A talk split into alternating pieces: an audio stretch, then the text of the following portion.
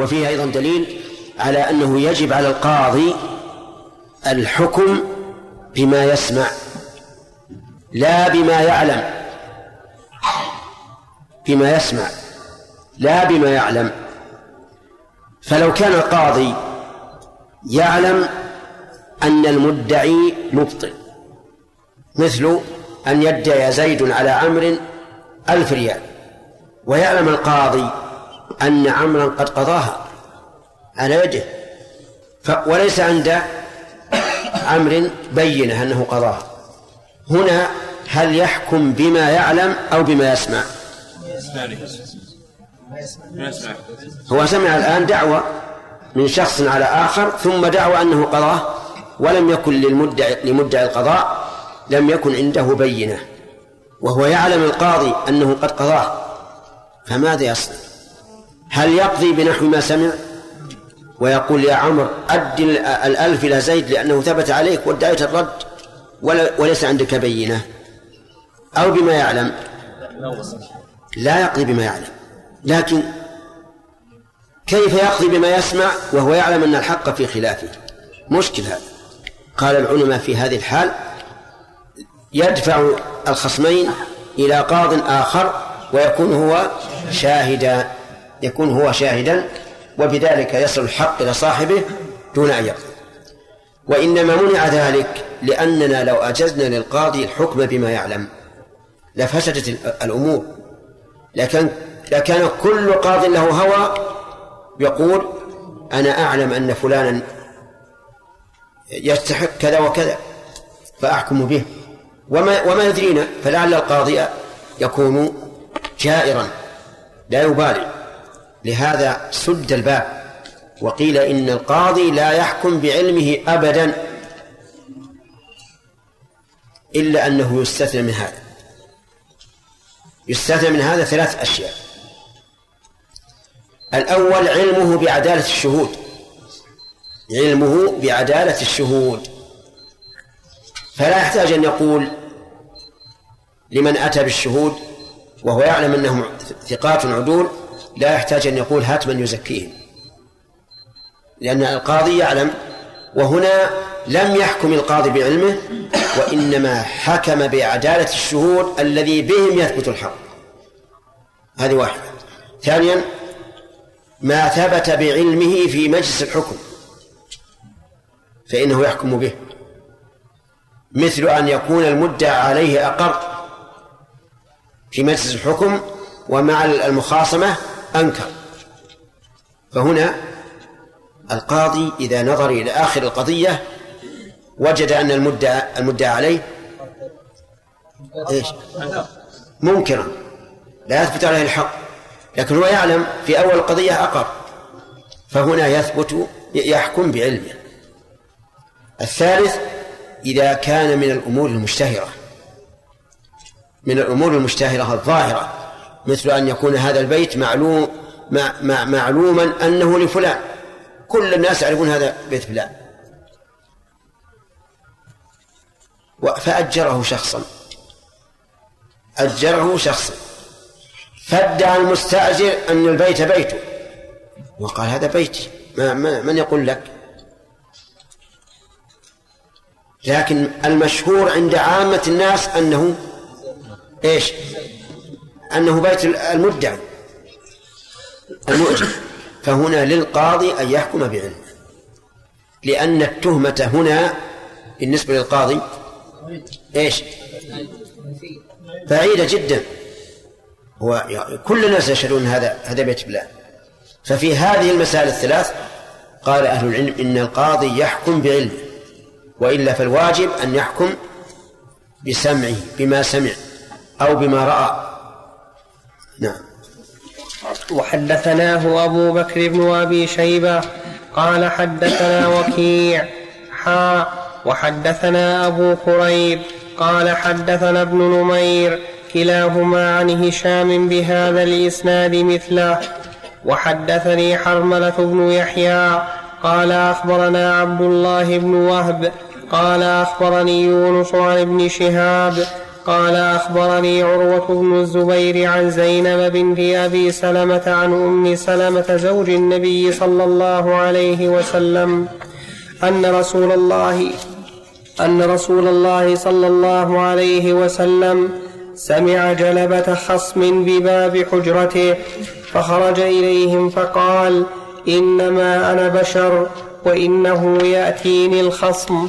فلعل بعضهم أن يكون أبلغ من بعض فأحسب أنه صادق فأقضي له فمن قضيت له بحق مسلم فإنما هي قطعة من النار فليحملها أو يذرها. هذا كالأول لكن فيه التصريح بأن الرسول صلى الله عليه وسلم بشر. تعتريه جميع أحكام البشر الطبيعية. من نسيان وعدم علم بالغيب ومرض وجوع وعطش وبرد وحر وغير ذلك.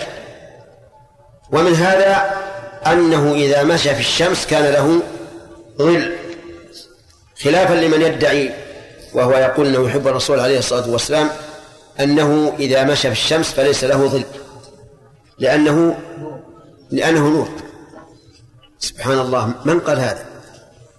مثل هذا لا لا بد أن يكون مشهورا لأنه مما تتوافر الدواعي على نقله. إن النبي صلى الله عليه وسلم نوره أبلغ من هذا النور اللي هم يقولون النور الحسي. نوره نور معنوي. أضاء بهديه ما بين المشرق والمغرب ممن انتفع برسالته. نعم. وحدثنا عمرو الناقد قال حدثنا يعقوب بن إبراهيم بن سعد قال حدثنا أبي عن صالح حاء وحدثنا عبد بن حميد قال أخبرنا عبد الرزاق قال أخبرنا معمر كلاهما عن الزهري بهذا الإسناد نحو حديث يونس وفي حديث معمر قالت سمع النبي صلى الله عليه وسلم لجبة خصم بباب أم سلمة. في قوله هنا بباب أم سلمة في الأول اللفظ الأول حجرته قد يكون هناك إشكال حيث أضافها في الأول إلى من؟ إلى النبي صلى إلى الرسول صلى الله عليه وعلى آله وسلم. في الثاني إلى أم سلمة. أم سلمة. فاختلف العلماء رحمهم الله. هل الرسول عليه الصلاة والسلام ملك أزواجه؟ الحجر التي كانت آه، كن فيها. أو أن إضافتهن إليهن من باب الاختصاص فقط وإلا فهن ملك الرسول صلى الله عليه وعلى آله وسلم. والظاهر الأول الظاهر الأول أنه ملكهن إياه بدليل أن هذه الحجر لم تضف إلى بيت المال بعد موته. ولو كانت له لأضيفت إلى بيت المال لأن الأنبياء لا يورثون. فالظاهر أن إضافته إلى حجرته لأن إليه عليه الصلاة والسلام لأنه الذي وهبها لزوجاته. وإليهن لأنها لأنها ملك. الله رب العالمين. هذه الكلمة فيها الإشارة اليسيرة إلى غزوة تبوك. لأن المقصود هو الحث على الصدق والتحذير من الكذب. والصدق يكون مع الله ومع رسول الله صلى الله عليه وسلم ومع كتاب الله ومع عامة المسلمين. فالصدق مع الله يكون بالإخلاص والإنابة إلى الله عز وجل.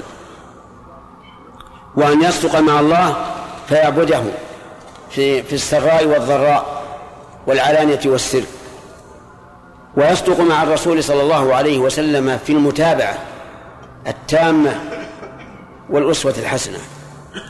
ويصدق مع القرآن بتعظيمه واحترامه وتصديق أخباره والعمل بأحكامه. ويصدق مع عامة المسلمين في كل المعاملات. ولا شك أن الصدق كما قال النبي صلى الله عليه وسلم يهدي إلى البر. وإن البر يهدي إلى الجنة. ولا يزال الرجل يصدق ويتحرى الصدق حتى يكتب عند الله صديقا. وما ذكره أخونا من أننا تخلفنا عن غزوة تبوك فلا شك أننا تخلفنا لأنها مضت في أيام بعيدة. ولكن إذا تمنى الإنسان الشهادة فإن الله تعالى يوصله إلى منازل الشهداء وإن مات على فراشه. وكذلك إذا تمنى الخير والجهاد بالصدق مع الله عز وجل ولكنه لم يتمكن فإنه يرجى أن يكتب له ما تمناه. وأما أثر ابن عمر رضي الله عنهما إن صح ففيه شيء من الإشكال وهو أنه قال حين حضره الموت أشهدكم أني قد زوجته. فهذا إن كان إنشاء ففيه إشكال. إذ كيف يزوج من ليس بحاضر ولم يقبل؟ وإن كان إخبارا فلا إشكال فيه. أنه قد زوجه رضي الله عنه ومن قبل هذا من قبل هذه الحال. أما إذا لم يكن زوجه ولكنه يقول أشهدكم أني قد زوجته وفاء بوعدي فهذا فيه نظر ظاهر. ولا يخفى على عبد الله بن عمر رضي الله عنهما أن النكاح لا بد فيه من إيجاب وقبول. نعم لو قال إني قد وعدته فزوجوه زال الإشكال. وبهذه المناسبة أود منكم إذا وردت آثار مأثورة عن الرسول صلى الله عليه وعلى آله وسلم أو عن الصحابة أو عن التابعين أو عن الأئمة وصار فيها شيء من الإشكال أن تبحثوا أولا في سندها. فإذا صح فاطلبوا لها توجيها وإذا لم يصح فقد كفيتم. نسأل الله تعالى أن يجعلنا وإياكم من الهداة المهتدين الصالحين المصلحين. من صاحبنا؟ ها؟ أي النائب. نائب الأخ عبد الله.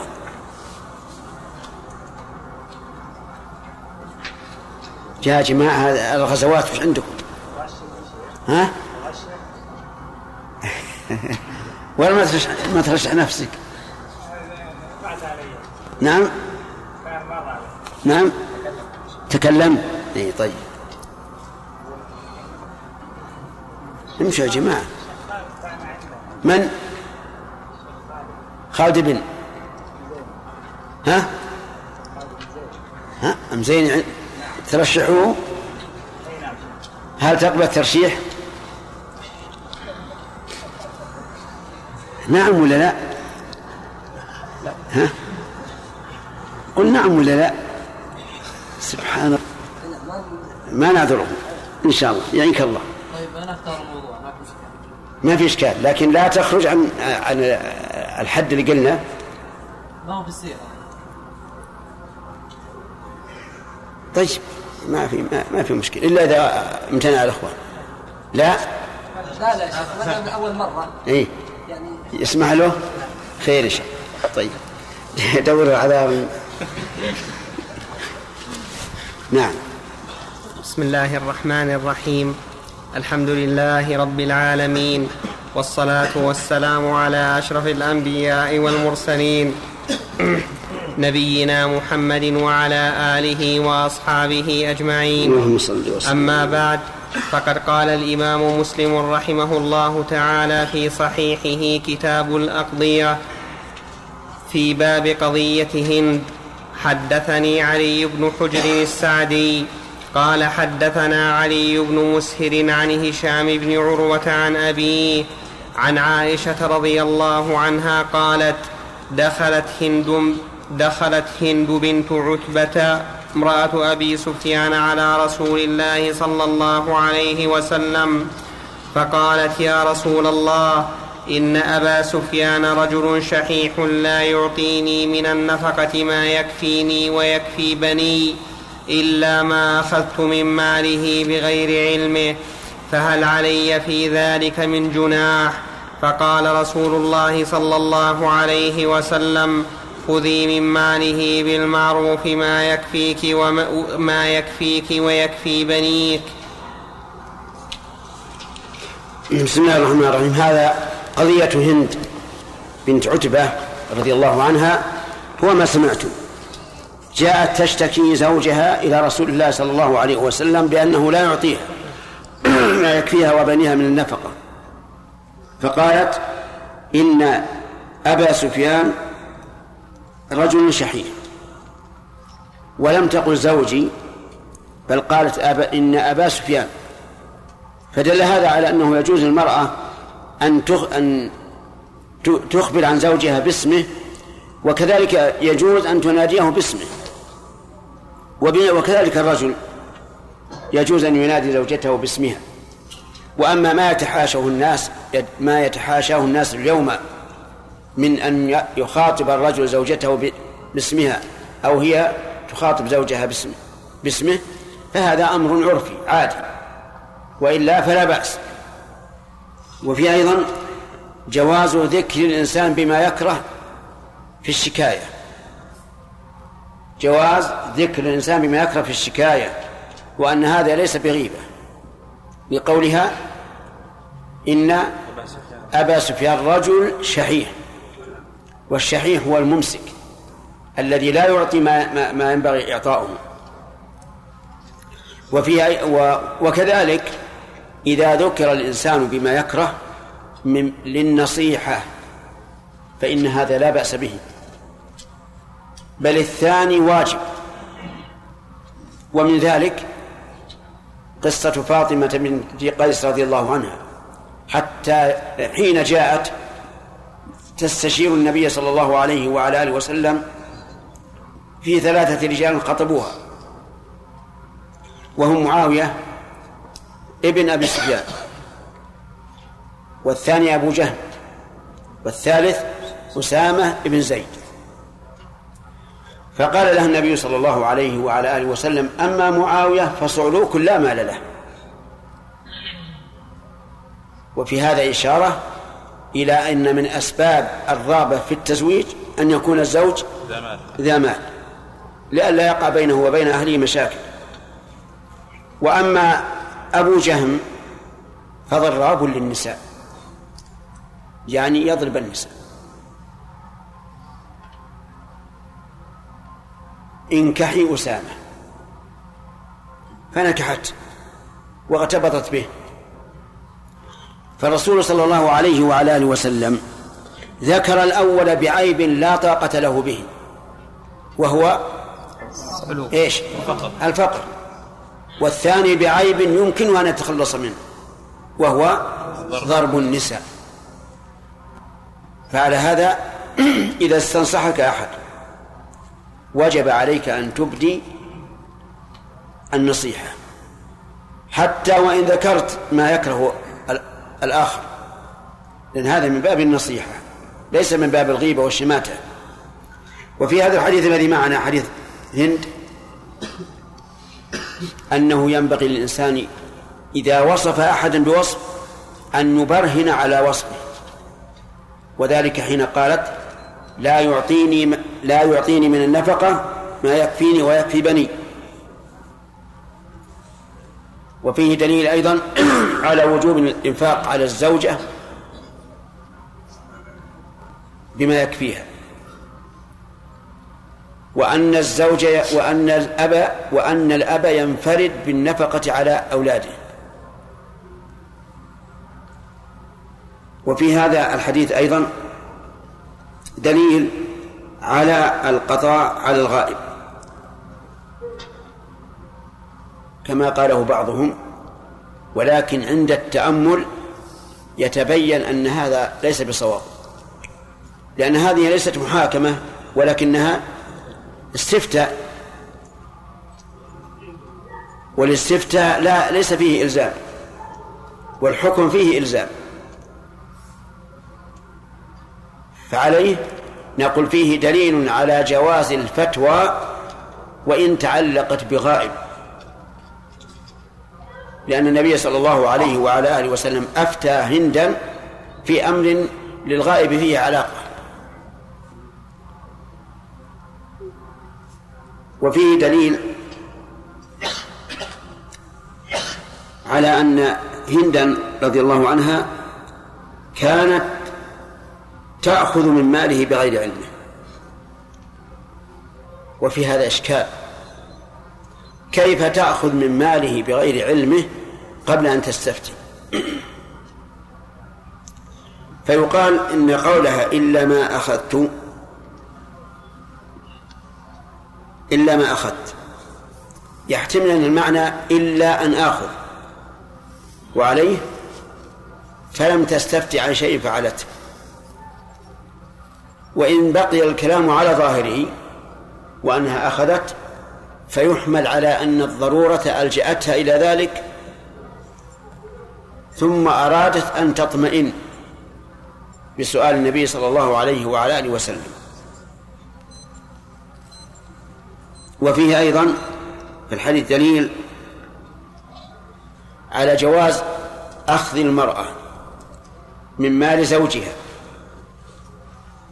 ما يكفيها من النفقة ولكن بالمعروف لا وكس ولا شطط. وفيه دليل أيضا على نوع ولاية للمرأة على أولادها. يقول خذي ما يكفيك ويكفي بنيك. وهذه نوع ولاية على أولا على أبنائها. والأمر هنا في قوله خذي للإباحة أو الاستحباب أو الإيجاب.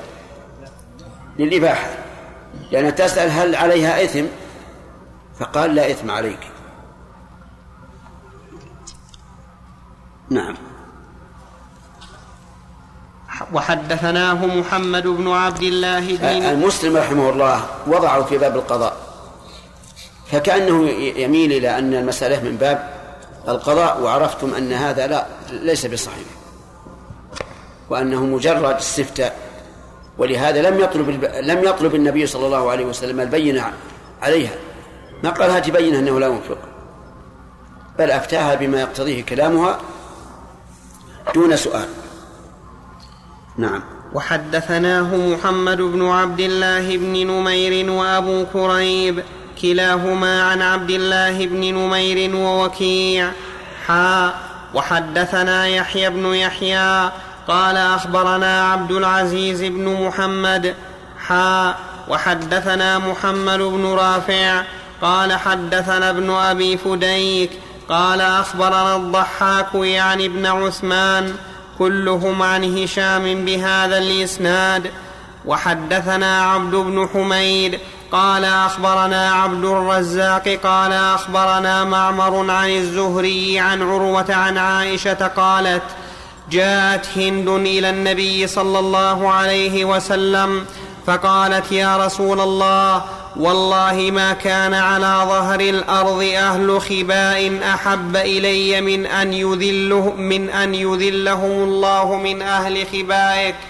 وما على ظهر الأرض أهل خباء احب الي من ان يعزهم الله من أهل خبائك فقال النبي صلى الله عليه وسلم وأيضا والذي نفسي بيده ثم قالت يا رسول الله ان ابا سفيان رجل ممسك فهل علي حرج ان انفق على عياله من ماله بغير اذنه فقال النبي صلى الله عليه وسلم لا حرج عليك أن تنفقي عليهم بالمعروف.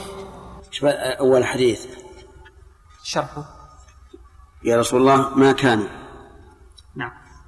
نعم. قال القرطبي رحمه الله تعالى في المفهم آه، وقول هند يا رسول الله والله ما كان على ظهر الأرض أهل خباء أي أهل بيت كما قد جاء مفسرا في بعض طرقه وسمي البيت خباء لأنه يخبئ ما فيه والخباء في الأصل مصدر تقول خبأت الشيء خبئا وخباء ووصف, ووصف هند في هذا ووصف هند ووصف هند في هذا الحديث حالها في الكفر وما كانت عليه من بغض رسول الله صلى الله عليه وسلم وبغض أهل بيته.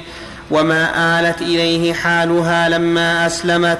تذكر لنعمة الله عليها بما أنقذها الله منه وبما أوصلها إليه. وتعظيم لحرمة رسول الله صلى الله عليه وسلم. ولتنبسط فيما تريد أن تسأل عنه. ولتزول آلام القلوب لما كان منها لما كان منها يوم أحد. يوم لما كان منها يوم أحد في شأن حمزة وغير ذلك. إن بس. في أن نعم بس. في على كل حال الحديث معناه واضح. أنها كانت أولا لا شيء أحب إليها من أن من أن يذل بيت رسول الله صلى الله عليه وسلم. ولا أدل على ذلك من كونها أكلت كبد حمزة رضي الله عنه يوم أحد. لكن من لطف الله بها أنها لاكتها ولم تبلعها. وهذا من أشد مظاهر العداوة. ثم قلب قلبها مقلب القلوب جل وعلا حتى صار خباء النبي صلى الله عليه وسلم أحب خباء يعز عندها. هذا ما في إشكال لكن لماذا قدمت هذا بين يدي استفتائها؟ كأنها تقول وبناء على ذلك فلا أرى قولا ولا هديا أصدق من قولك وأهدى من هديك. فقدمت هذا بين يدي استفتائها. رضي الله عنها. وفيه أيضا في هذا الحديث بهذا السياق سعة صدر النبي صلى الله عليه وعلى آله وسلم.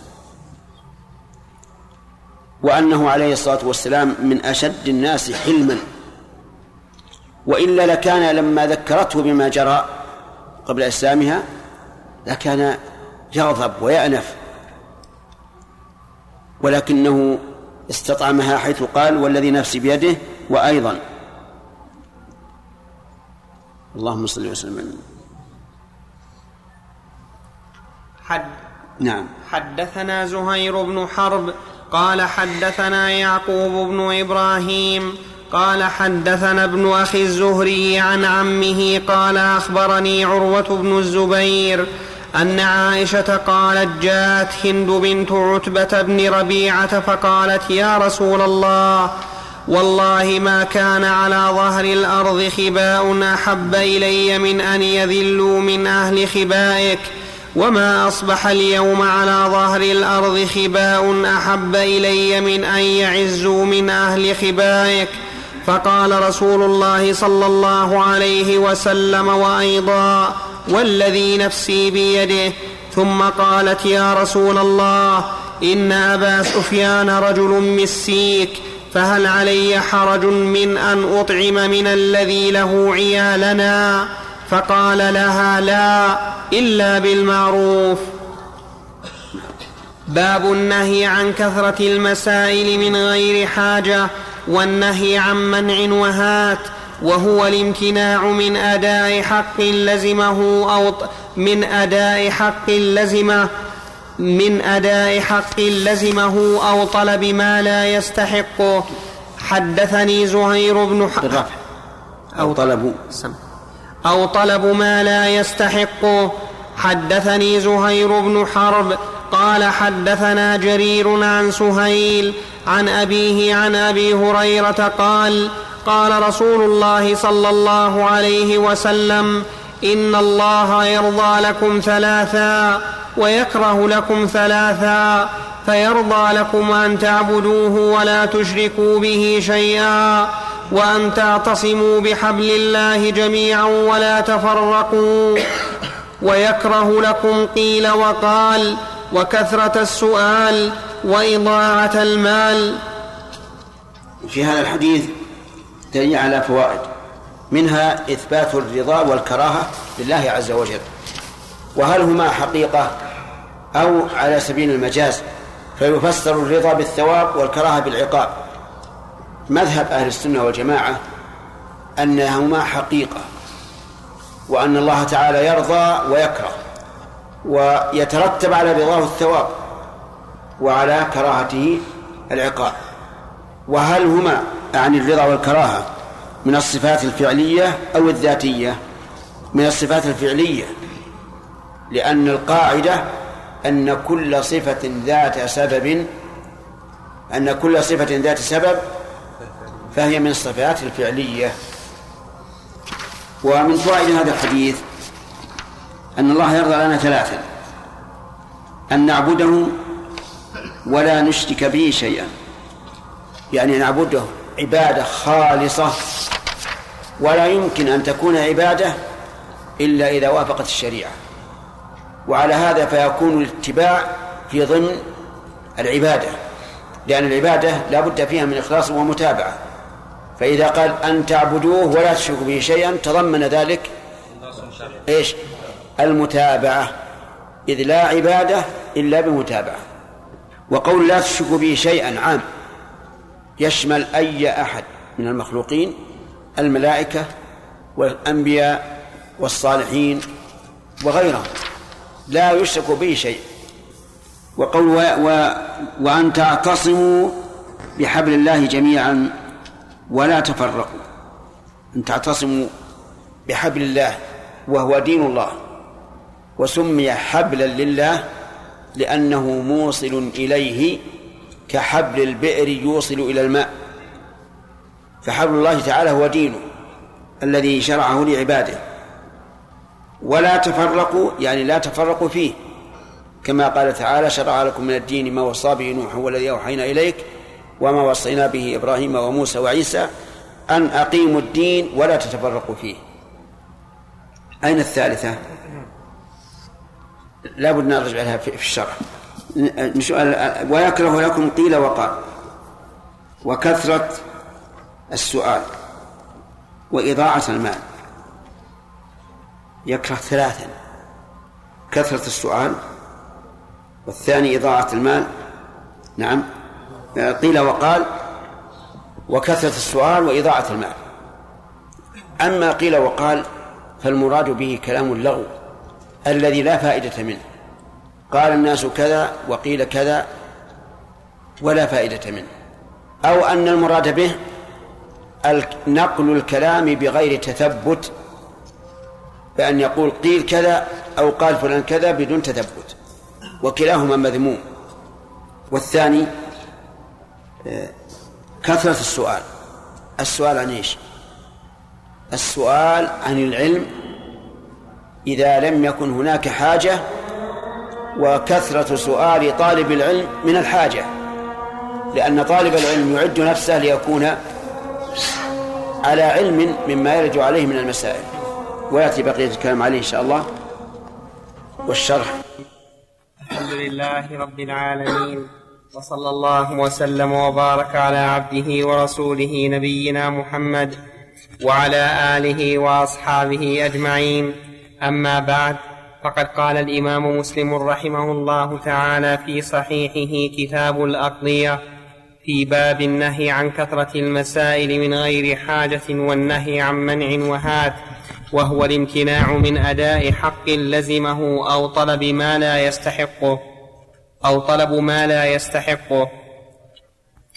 وحدثنا شيبان بن فروخ قال أخبرنا أبو عوانة عن سهيل بهذا الإسناد مثله عن عن آه عن أبو عوانة.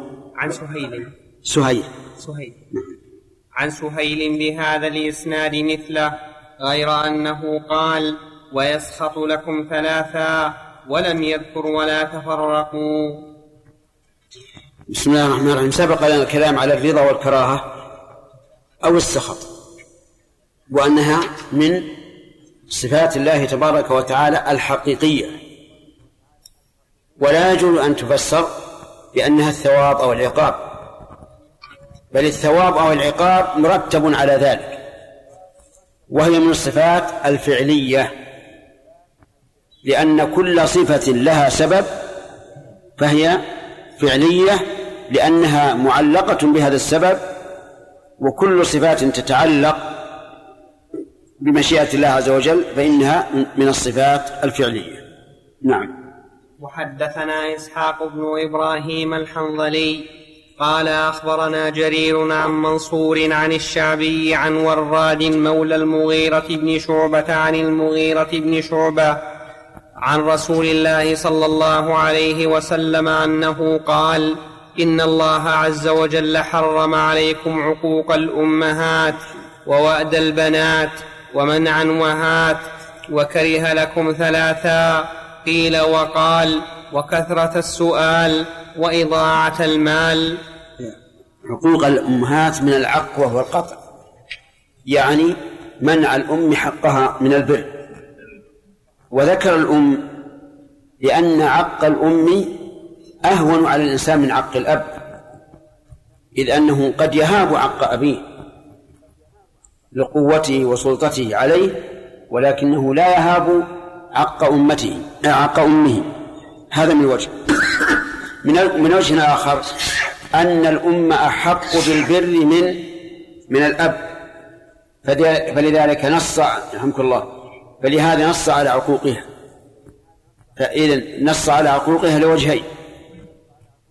الأول أن أن عق الأم أهون على الابن من عق الأب. والثاني أنها أحق بالبر من الأب. كذلك أيضا وعد البنات يعني دفنهن وهن أحياء. وذكره لأن هذا هو الواقع. فهو مطابق للحال. لكن لو صار أناس يعيدون الأبناء. فالحكم واحد. فيكون هذا القيد البنات ليس قيدا شرطيا بمعنى أنه أن وعد الأبناء لا بأس به بل هو قيد لبيان الواقع. ومنعا وهات سبق معناه أن الإنسان يكون جموعا منوعا. يمنع ما يجب عليه من الحقوق ويطلب ما لا يستحق. سواء في المال أو غير أو غير المال. وكره وكره لكم ثلاثا. قيل وقال وسبق الكلام عليها وكثرة السؤال وسبق الكلام عليه أيضا وإضاعة المال. وحدثني القاسم بن زكريا قال حدثنا عبيد الله بن موسى عن شيبان عن منصور بهذا الإسناد مثله غير أنه قال وحرم عليكم رسول الله صلى الله عليه وسلم ولم يقل إن الله حرم عليكم. والمعنى واحد لكن قول اللفظ الأول أبلغ وهو قول الرسول صلى الله عليه وسلم إن الله حرم. أبلغ من قوله حرم عليكم رسول الله. وإلا فمن المعلوم أن ما حرمه رسول الله في الحكم كالذي حرمه الله ولا فرق حدثنا أبو بكر بن أبي شيبة قال حدثنا إسماعيل بن علية عن خالد الحذاء قال حدثني ابن أشوع عن الشعبي قال حدثني كاتب المغيرة بن شعبة قال كتب معاوية إلى المغيرة اكتب إلي بشيء سمعته من رسول الله صلى الله عليه وسلم. فكتب إليه أني سمعت رسول الله صلى الله عليه وسلم يقول إن الله كره لكم ثلاثا. قيل وقال وإضاعة المال وكثرة السؤال. حدثنا يبدو لي أن المغيرة رضي الله عنه كتب لمعاوية هذا بهذا الحديث لمناسبة وهي أن الخليفة لا ينبغي أن يتحدث للناس ماذا قيل وماذا قال فيضيع الأوقات وأيضا الخليفة له السلطة. ربما يأتي أناس والعياذ بالله يقولون قال فلان وهم يكذبون لكن ليتقربوا إلى الخليفة. وتعلمون أن زمن معاوية رضي الله عنه فيه خوارج وفي أناس يكرهون ولايته فما أكثر الوشاة. وكذلك قيل قيل كذا وكذا. فلحماية معاوية من إضاعة وقته وخشية من أن يصل إليه الوشاة بما لم يكن فيحدثونه بما يحب وإن كان فيه كذب. كذلك أيضا إضاعة المال لأن الخلفاء قد يضيعون المال ويصرفونه في غير محله ويأخذونه من غير حل. كثرة السؤال كذلك. لكن إذا كان الأمر هكذا فنقول إن ولي الأمر يلزمه أن يكثر السؤال إذا دعت الحاجة حتى يتبين الأمر.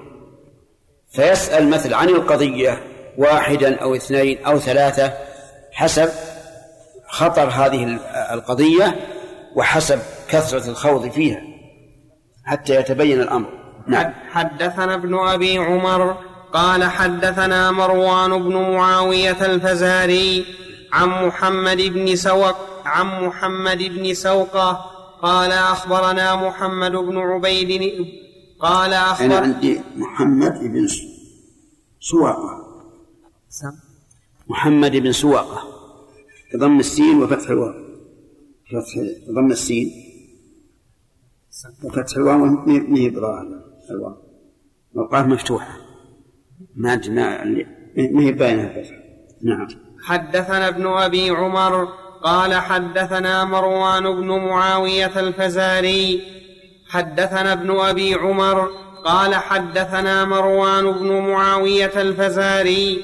عن محمد بن سوقة قال أخبرنا محمد بن عبيد الله الثقفي عن وراد قال كتب المغيرة إلى معاوية سلام عليك أما بعد فإني سمعت رسول الله صلى الله عليه وسلم يقول إن الله حرم ثلاثا ونهى عن ثلاث حرم عقوق الوالد ووأد البنات ولا وهات ونهى عن ثلاث قيل وقال وكثرة السؤال وإضاعة المال. هذا كالأول يختلف في اللفظ فقط. وهو يدلنا هذا وهذا وغيره يدلنا على فائدة مهمة وهي أن الرواة قد ينقلون اللفظ قد ينقلون الحديث بالمعنى وليس كلهم كذلك بل بعضهم يتحرر اللفظ حتى إنه يقول كذا أو كذا للفظتين متفقتين. نعم. نعم يا وليد. قلت لك بالمعنى. يعني قصدك التفريق. هذا يسميه العلماء التفنن أو التنوع في الكلام. والمعنى واحد. نعم فيصل. إيش؟ نعم. نعم. ما يخالف يستخرج. يستخرج من الحديث فوائد حسب أوفى الألفاظ وأقرب الرواة إلى الصواب. نعم. أما لأن كما قيل أن الراوي قد يعني ينقل الحديث بالمعنى. نعم. فهل الذين يقولون بعدم تدبير السنة النبوية في اللغة لا. لا ما, ما أظن. لأنه إذا كان الراوي الأعلى فهم قبل تغير اللغة. إذا كان الراوي الأعلى هو الصحابي فهو قبل تغير اللغة. وهذا هو الأصل. الأصل عدم هذا. هو الأصل عدم الرواية بالمعنى. هذا الأصل. لكن إذا جاءنا حديث واحد المخرج واحد والمعنى واحد واختلف اللفظ. نعرف منه المعنى لكنه لا يحسن إلى الناس ولكنه لا يحسن إلى الناس يعني في غيره من الأمور إذا أدى الواجب فإنه لا يذم. يقال إنه مانع لكنه لا يذم. ونظير ذلك أن الرسول عليه الصلاة والسلام أخبر بأن المرأة ناقصة الدين لأنها لا تصلي وهي معذورة. قامت بالواجب فالإنسان الذي يمنع التطوع لا لا لا, لا يذم لكنه ناقص عمن يتصدق. ياخذ ثلاثة. أربعة بعد؟ أجل استقرضنا واحدا نعم؟ هذا انتهى الآن. بدأنا بالدرس. لو كان قبل لا بأس. باب بيان أجر الحاكم إذا اجتهد فأصاب أو أخطأ. حدثنا يحيى بن يحيى التميمي قال أخبرنا عبد العزيز بن عبد العزيز بن محمد عن يزيد بن عبد الله بن أسامة بن الهاد عن محمد بن إبراهيم عن بسر بن سعيد عن أبي قيس مولى عمرو بن العاص عن عمرو بن العاص أنه سمع رسول الله صلى الله عليه وسلم قال إذا حكم الحاكم فاجتهد ثم أصاب فله أجران وإذا حكم فاجتهد ثم أخطأ فله أجر. هذا الحديث مهم جدا وفيه بيان سعة فضل الله عز وجل. وأنه تعالى لا يكلف نفسا إلا وسعها. فقوله إذا حكم الحاكم يشمل القاضي القاضي هو المفتي. كلهم يحكم. لكن القاضي يفتي ويلزم والمفتي يفتي ولا يلزم. هذا هو الفرق بينهم. وإلا فكل منه كل منهما حاكم. الحاكم ينقسم إلى قسم إلى قسمين. الأول أن يكون غير مجتهد يعني غير مؤهل مؤهل للإجتهاد أو مؤهل لكن لم يبذل الجهد. هذا قسم. هذا القسم هذا القسم كم نوعا صار؟ نوعا. صار نوعا. الأول أنه ليس من الاجتهاد والثاني أنه من أهل الاجتهاد لكن لم يجتهد ولكنه يحكم هكذا. هذا لا شك أنه آثم لأنه أفتى بغير علم. لا ليس من الاجتهاد فيجتهد أو هو من الاجتهاد ولكن لم يجتهد. القسم الثاني من الحكام الذي اجتهد. هذا أيضا يتنوع نوعين الأول أن يصيب أي أن يصيب حكم الله عز وجل. والثاني أن لا يصيب فإن أصاب فله أجران. الأجر الأول اجتهاده وبذل الجهد والتعب في المطالعة والمراجعة وسؤال أهل العلم والمناقشة. هذا لا شك أنه يؤجر عليه. لأنه تعب مريدا للحق مظهرا له. الثاني الأجر الثاني إظهاره الحق. إظهاره الحق. ولا سيما إذا اجتهد في وقت أو في مكان الحق فيه قد اختفى. فيجتهد ويحكم بما أداه إلى اجتهاده ويكون مصيبا فله أجر إظهار الحق لأن إظهار الحق يؤجر فيه الإنسان. فإذا قال قائل إصابة الحق ليست من عنده بل هي من توفيق الله فكيف يؤجر عليه؟ لأن الآخر الذي اجتهد أخطأ. فالإصابة من توفيق الله. قلنا نعم الإنسان قد يؤجر وإن, لا وإن كان بغير قصد. وقاصد الحق لكن إصابته قد يخطئ وقد يصيب. أرأيتم الرجل يغرس الأشجار ويحدث الأرض يكون فيها الزروع والثمار فتأكل منها السباع والطيور والخشاش. يؤجر أو لا يؤجر؟ يؤجر للنفع اللي حصل. يؤجر للنفع الذي حصل. وها هو الرجل يأمر بالصدقة أو المعروف أو الإصلاح بين الناس بدون قصد ويؤجر على هذا.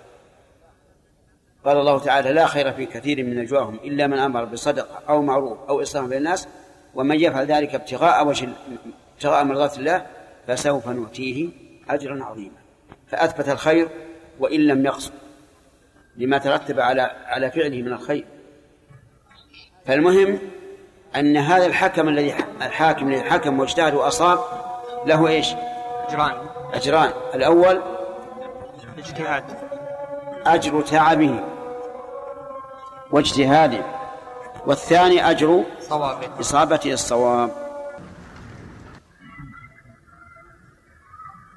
إذن سقطت من بعض الوقت إن تعودوا ولا شيء شيء وأن تحكموا إلى جميعا ولا تفرقوا يقولون وأن تناصحوا أو أن تنصحوا لمن والله لمن ولاه الله أمركم. الحمد لله. إذا هذا هو الثالث. خذ يا لا لا هذا عند الإمام أحمد. الرواية هذه عند الإمام أحمد ما هي في مسلم.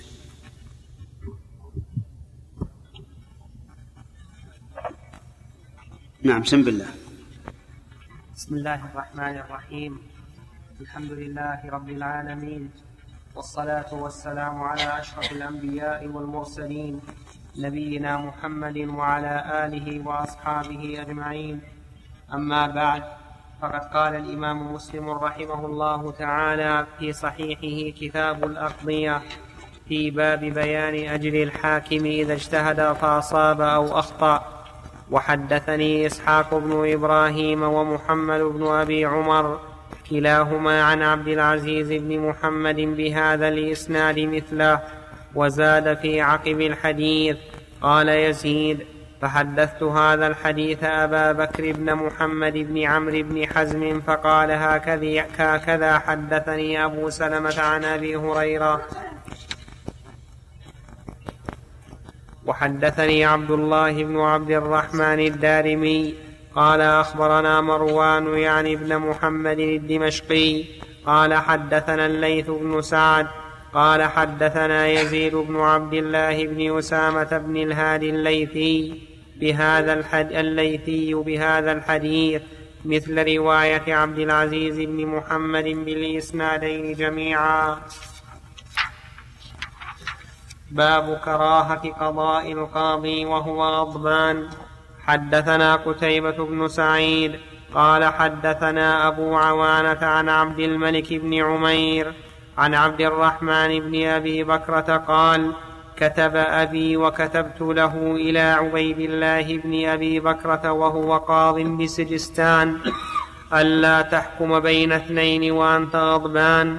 فإني سمعت رسول الله صلى الله عليه وسلم يقول لا يحكم أحد بين اثنين وهو غضبان. قوله بسم الله الرحمن الرحيم. كتب أبي وكتبت له.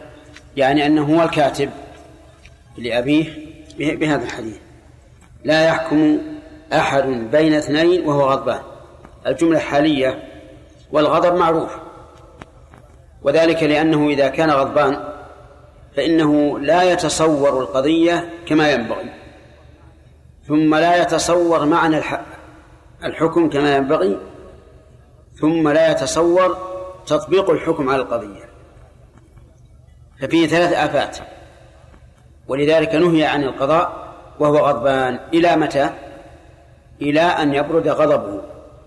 فإذا برد غضبه جاز أن يحكم. وهذا إذا كان الغضب شديدا يحول بينه وبين تصور القضية أو تصور الحكم الشرعي أو تطبيقه عليها. أما إذا كان غضبا يسيرا فإن هذا لا بأس به. فإن القاضي يحكم فإن القاضي يغضب كثيرا بإساءة بعض الخصوم بين يديه فلا يضر. لكن المراد الغضب الشديد. نعم. وحدثناه يحيى بن يحيى قال أخبرنا هشيم. حا وحدثنا شيبان بن فروخ قال حدثنا حماد بن سلمة.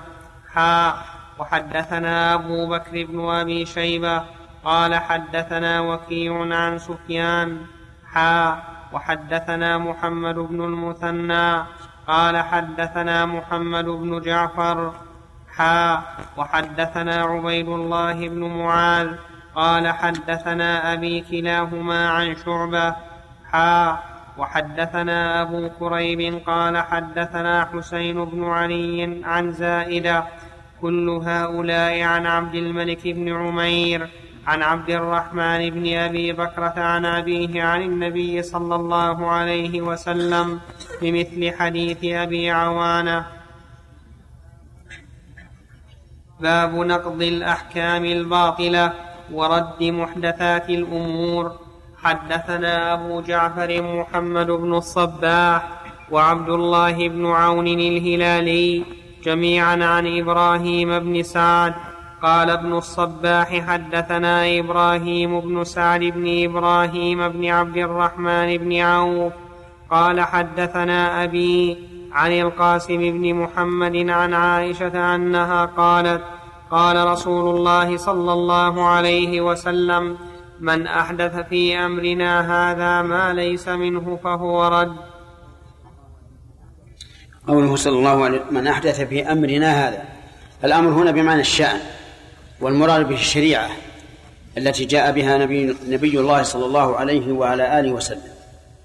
وقول ما ليس منه أي ما لم يكن ثابتا فيه لأن كل ما لم يكن ثابتا فليس منه. فإن الأصل في العبادات المنع حتى يقوم دليل على مشروعيتها ويراد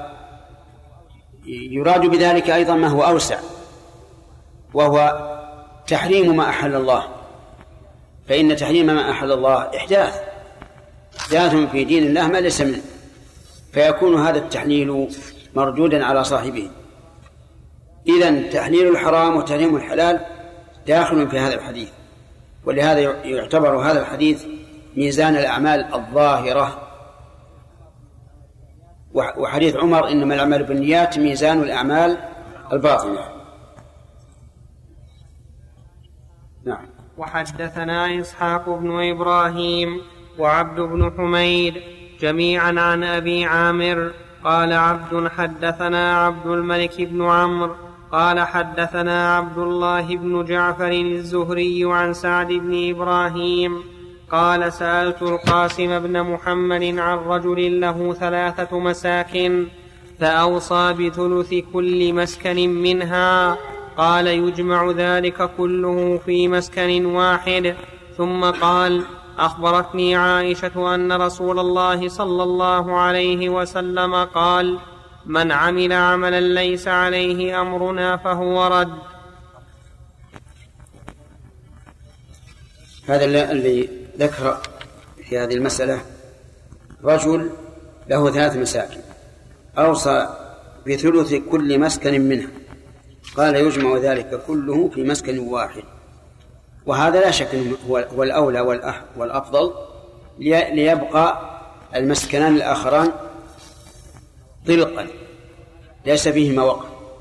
وهذا أريح لا للورثة فحسب بل للورثة ولمستحق الوقف. واضح؟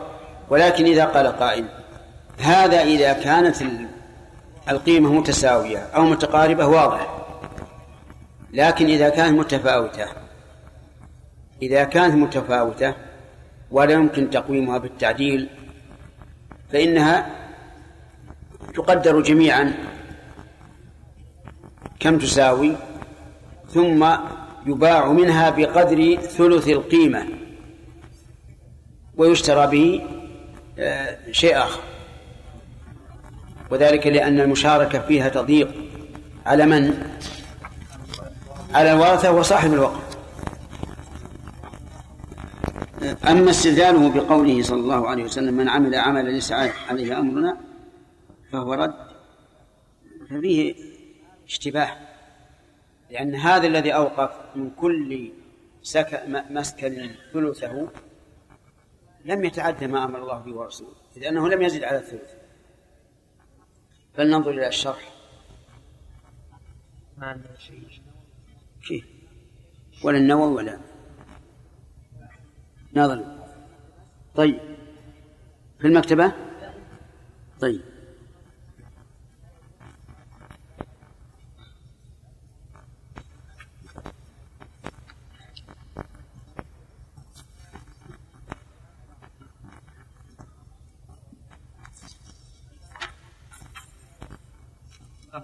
المفهم نعم.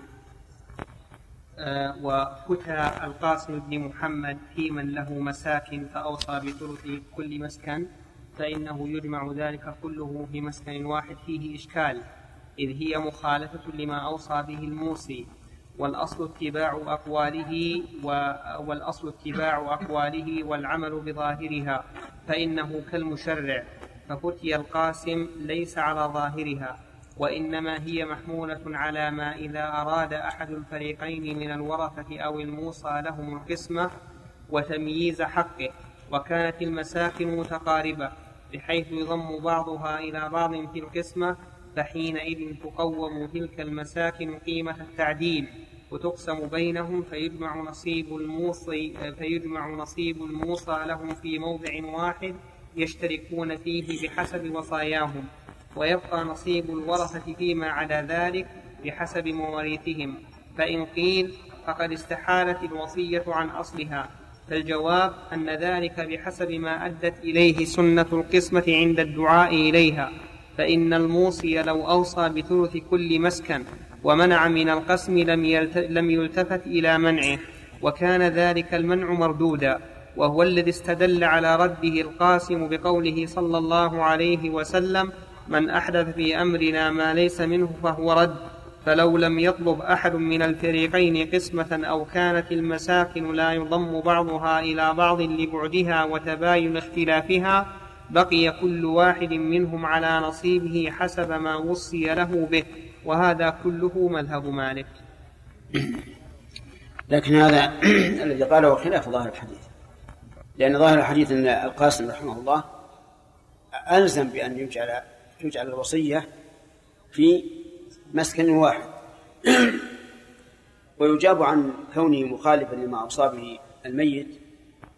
يجاب عنه بأن لأنه رأى أن من المصلحة أن تجعل في مسكن واحد. وتغيير الوقف للمصلحة جائز. ولكن الإشكال في أنه رحمه الله استدل على ما على إلزامه بما حكم به. بالحديث. هذا وجهه لأن إيصاء الإنسان بثلث مشاع من جميع أمواله أملاكه ليس مخالفا لما جاء به الرسول. اللهم إلا إن كان القاسم فهم أن الموصي أراد إضرار أهل إضرار الورثة فهذا يمكن أن يستدل بالحديث له.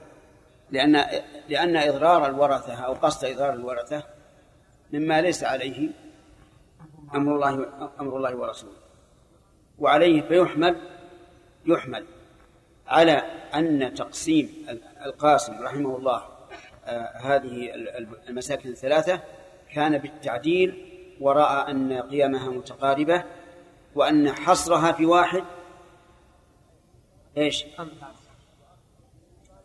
أنفع وأصلح للموصى له وللورثة. يبقى النظر في استدلال بالحديث. نقول لعله رحمه الله فهم أن الموصي آه، أراد الإضرار بالوصية. والله سبحانه وتعالى ذكر في الوصية أو دين غير من بعد وصية أو دين غير غير مضار. ففهم أنه أن هذا الذي أوصى كان أراد الإضرار بالورثة وهذا ليس عليهم الله ورسوله. هذا أحسن ما يوجه به نعم يا يحيى. الحديث الذي قبل هذا لا يحكم أحد بين اثنين وغضبان نعم. هل نقول النهي هنا يقتضي الفساد وأن الحاكم إذا لا النهي لا شك إنه يعني إنه حرام. فإن أصاب الحق نفذ. لأن العلة في النهي خوفا من الوقوع في الخطأ فإذا أصاب فهذا المطلوب. لكن إذا أخطأ فإنه لا يلزم لا يلزم بحكمه.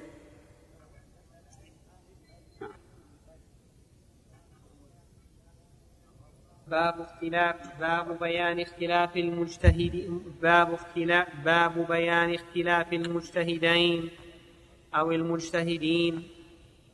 نعم. باب بيان خير الشهود.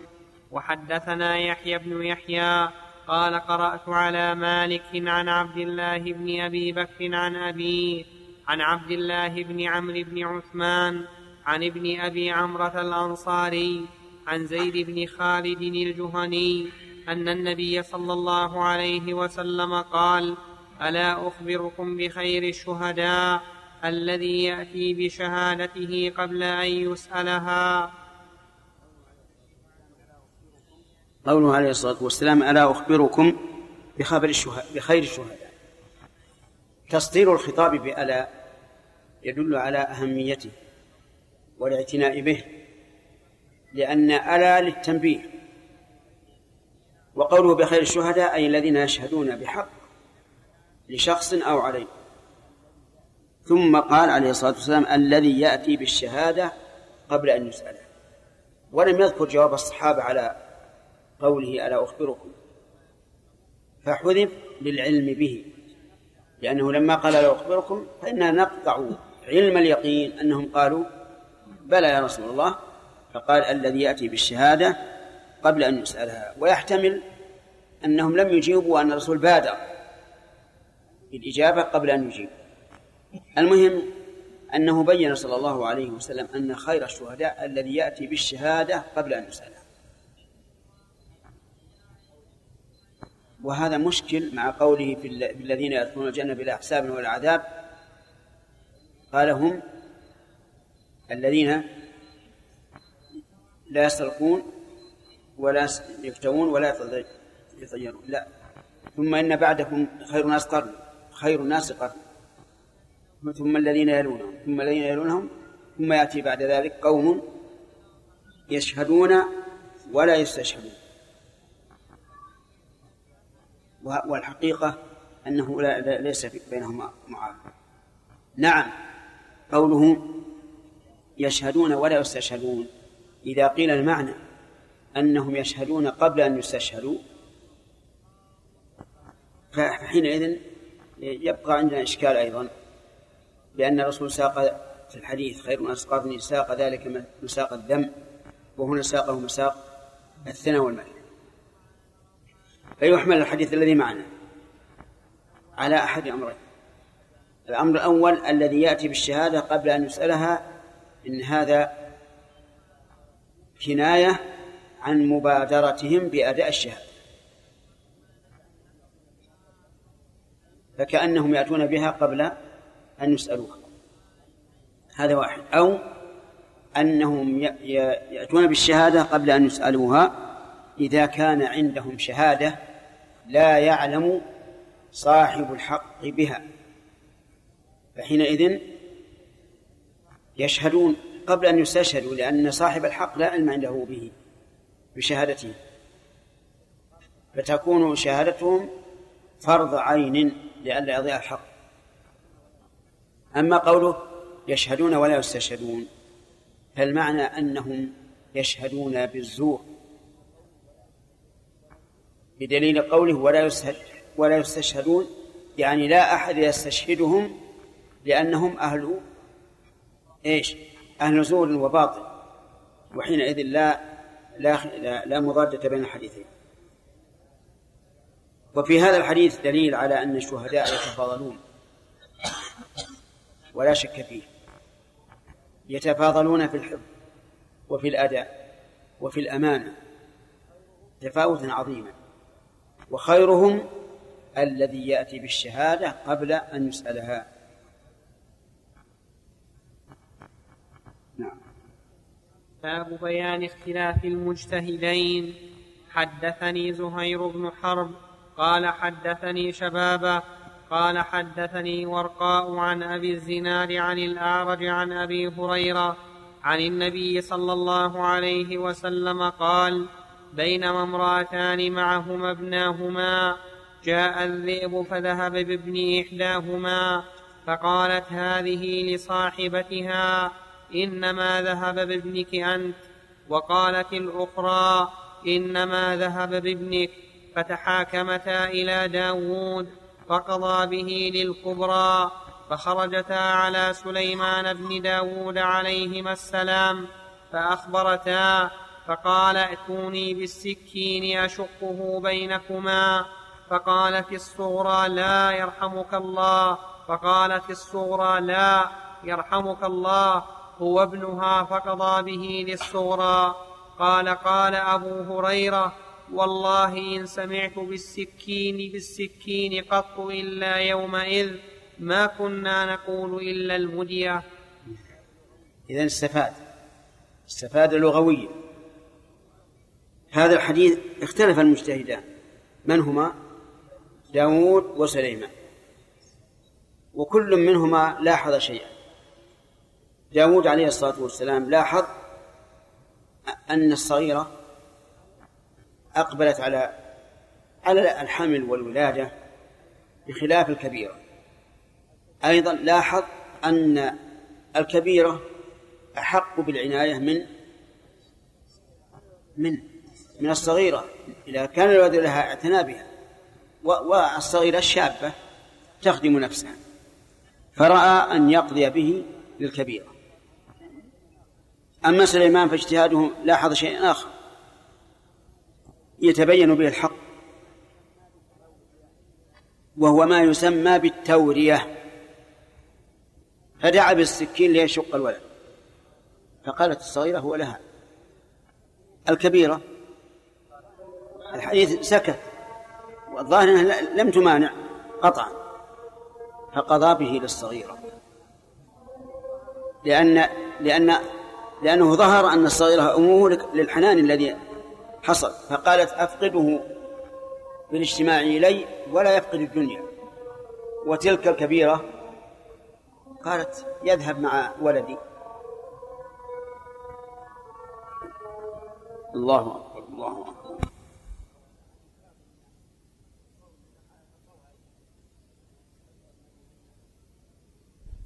حول هذا هذه الآية نعم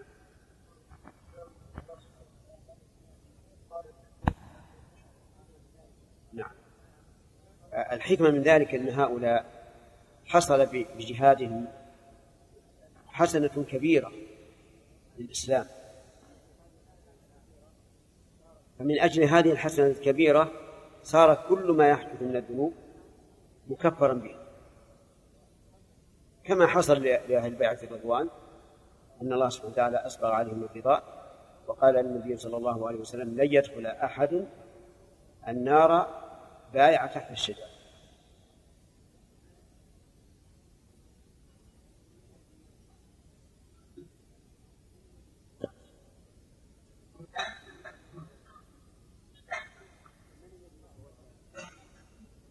من الذي يتولى تقييد المهم من صحيح مسلم؟ كان سميرا لكن لا أدري أين أين سمير كان سمير الجزائر ما حضر بعد العيد؟ نعم. لم يحضر؟ نعم. بسم الله الرحمن الرحيم. الحمد لله رب العالمين والصلاة والسلام على على أشرف الأنبياء والمرسلين نبينا محمد وعلى آله وأصحابه أجمعين. أما بعد فقد قال الإمام مسلم رحمه الله تعالى في صحيحه كتاب الأقضية في باب استحباب إصلاح الحاكم بين الخصمين. حدثنا محمد بن رافع قال حدثنا عبد الرزاق قال حدثنا معمر عن همام بن منبه قال هذا ما حدثنا أبو هريرة عن رسول الله صلى الله عليه وسلم فذكر أحاديث منها.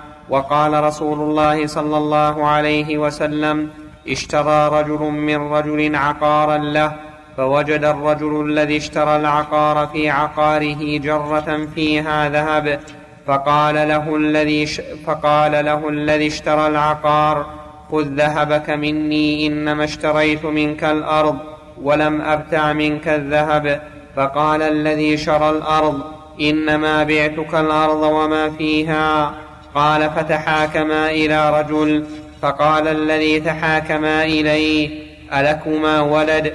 فقال أحدهما لي غلام وقال الآخر لي جارية. قال أنكحوا الغلام الجارية وأنفقوا على أنفسكما منه وتصدقا. هذا من المصالحة العادلة. وفي هذا الحديث من الفوائد أن ما كان في الأرض منفصلا عنها لا يدخل في العقد. كالكنز المدفون و المال المدفون وما أشبه ذلك. وذلك لأن هذا الرجل الذي المشتري الذي وجد الجرة قال إنما اشتريت منك الأرض. فأما ما كان متصلا بها كأساسات الجدران وما أشبهها فهو داخل. وأما المنفصل فليس بداخل. وفيه أيضا دليل على جواز الصلح بين الخصمين بما يتراضيان بما يتراضيان عليه. لكن هذا مشروط لأن لا يحل حراما ولا يحرم حلالا. وهذا لم يحل حراما ولم يحرم حلالا. وفي قوله فقال للذي شرى الأرض شرى بمعنى باع واشترى بمعنى ابتاع. واللغة العرفية عندنا أن شرى بمعنى اشترى ولكنها ليست بصحيحة.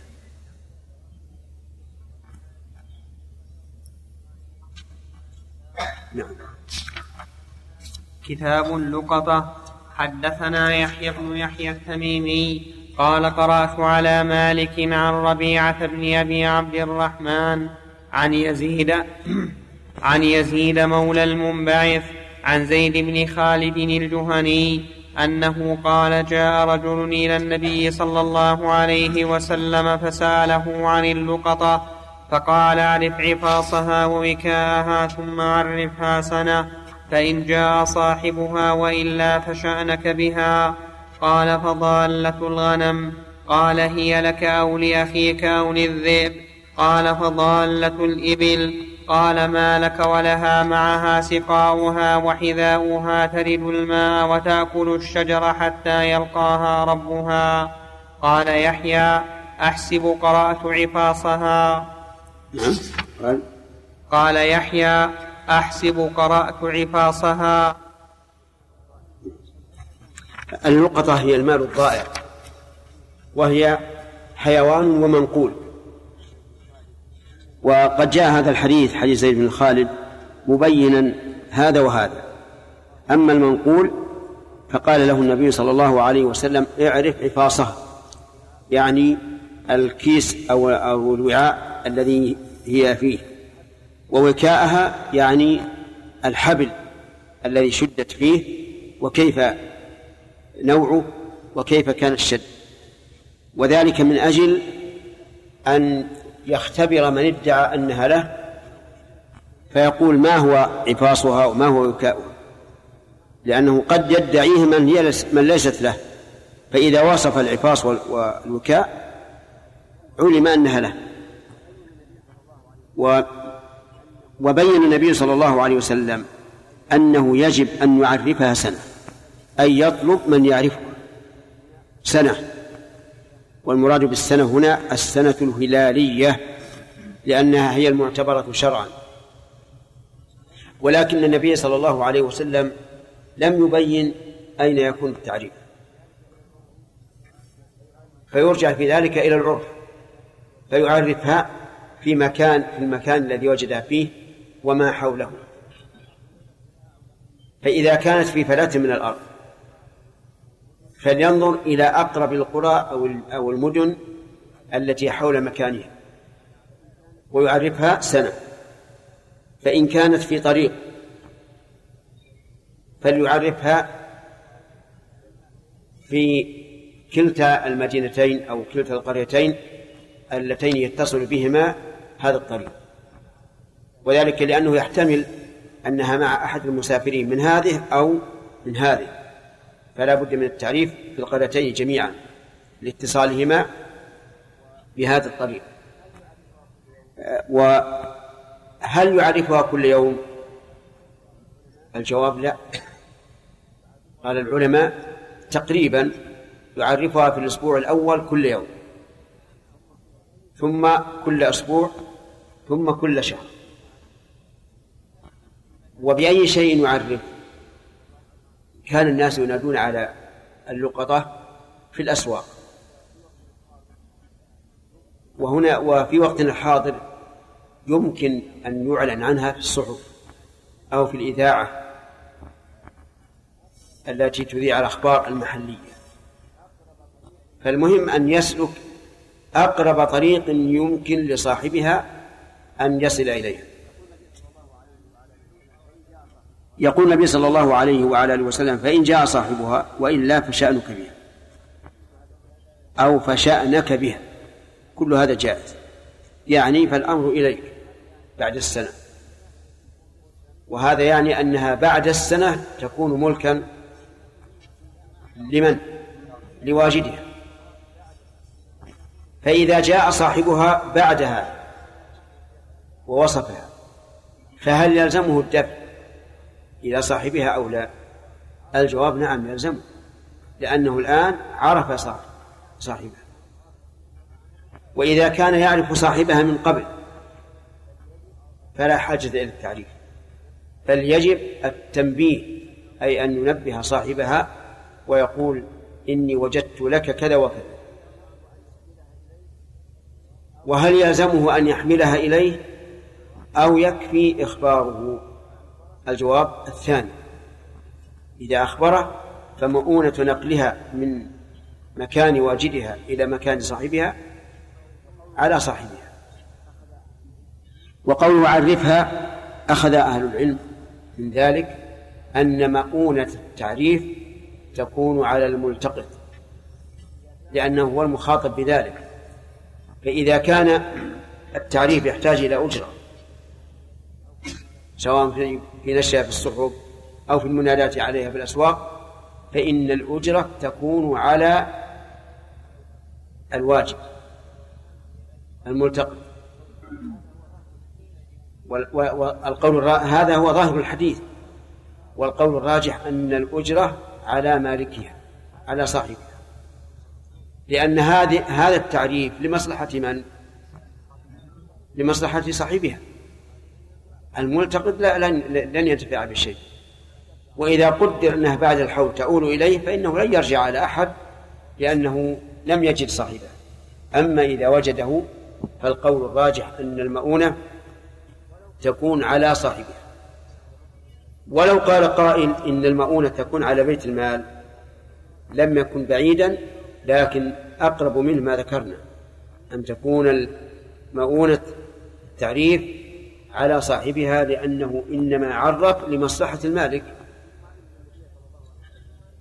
وثم إن النبي صلى الله عليه وسلم سئل عن لقطة الحيوان ضالة الحيوان فقال قال فضالة الغنم قال لك أو لأخيك أو للذئب. ولم يذكر التعريف. فهي للواجد أو لأخيه وأخوه أعم من أن يكون صاحبها أو غيره. فهي للواجد إن أخذها أو لأخيه صاحبها إن وجدها أو لأخيه غير صاحبها إن وجدها غير صاحبها.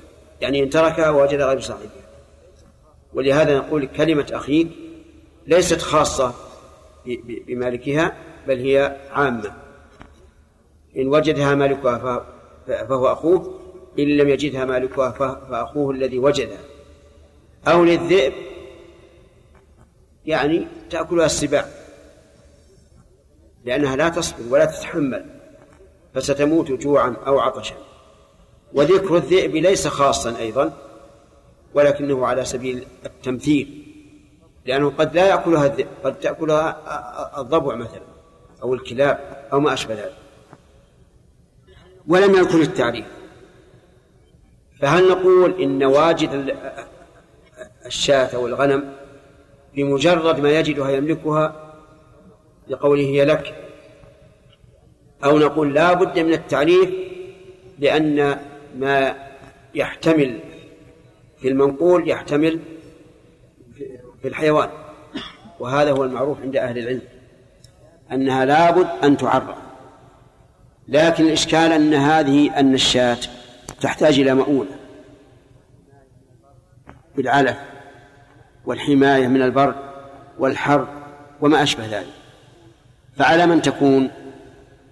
تكون على صاحبها إن وجد فإذا قال الواجد لهذه للغنم لو أبقيتها وأنفقت عليها فسأنفق أكثر من قيمتها مرات.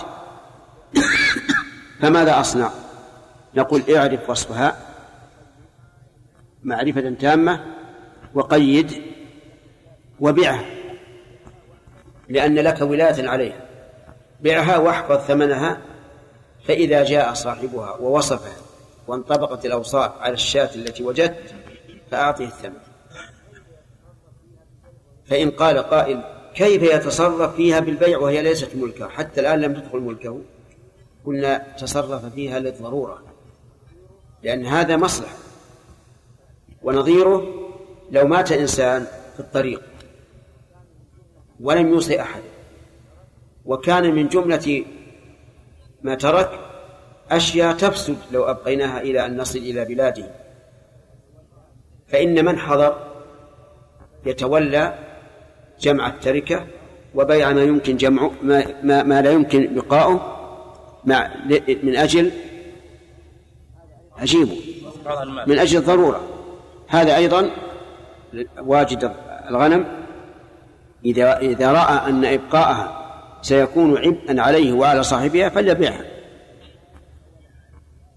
قال فضالة الإبل يعني أخبرني عنها قال ما لك ولها؟ والاستفهام هنا هنا للإنكار. يعني دعها اتركها. لأن الإبل معها سقاؤها وحذاؤها. سقاؤها يعني البطن. فإنها تشرب من الماء ما يملأ البطن ويكفيها أياما. والحذاء يعني الخف. تسير في الأرض وتأكل من من, من الشجر. ولهذا قال تلد الماء وتأكل الشجر حتى يلقاها ربها. وعلى هذا فنقول الإبل لا يجوز التقاطها لأن النبي صلى الله عليه وسلم أمر بتركها. وقال ما لك ولا.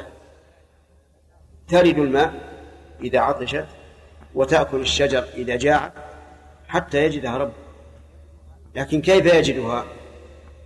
يجدها إما أن ترد على ربها وإما أن يطلبها حتى يجدها لأن الإبل في الغالب أكثر قيمة من الغنم ويهتم بها صاحبها أكثر فتجد يبحث عنها حتى يجدها. وعلم من قوله حتى يجدها ربها أنها لو كانت في مفازة يخشى عليها من الهلاك أو من قطاع الطريق فلا بأس أن يلتقطها. لأن الحكم يدور مع علته فقد تكون هذه البعير في مفازة مهلكة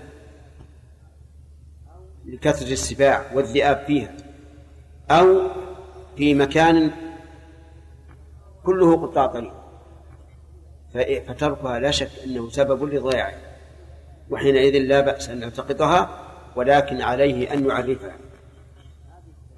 فإذا قال قائل هذه الثلاث المنقول والغنم والإبل لو أن أحدا أخذها ودفعها إلى بيت المال هل تبرأ بذلك ذمته؟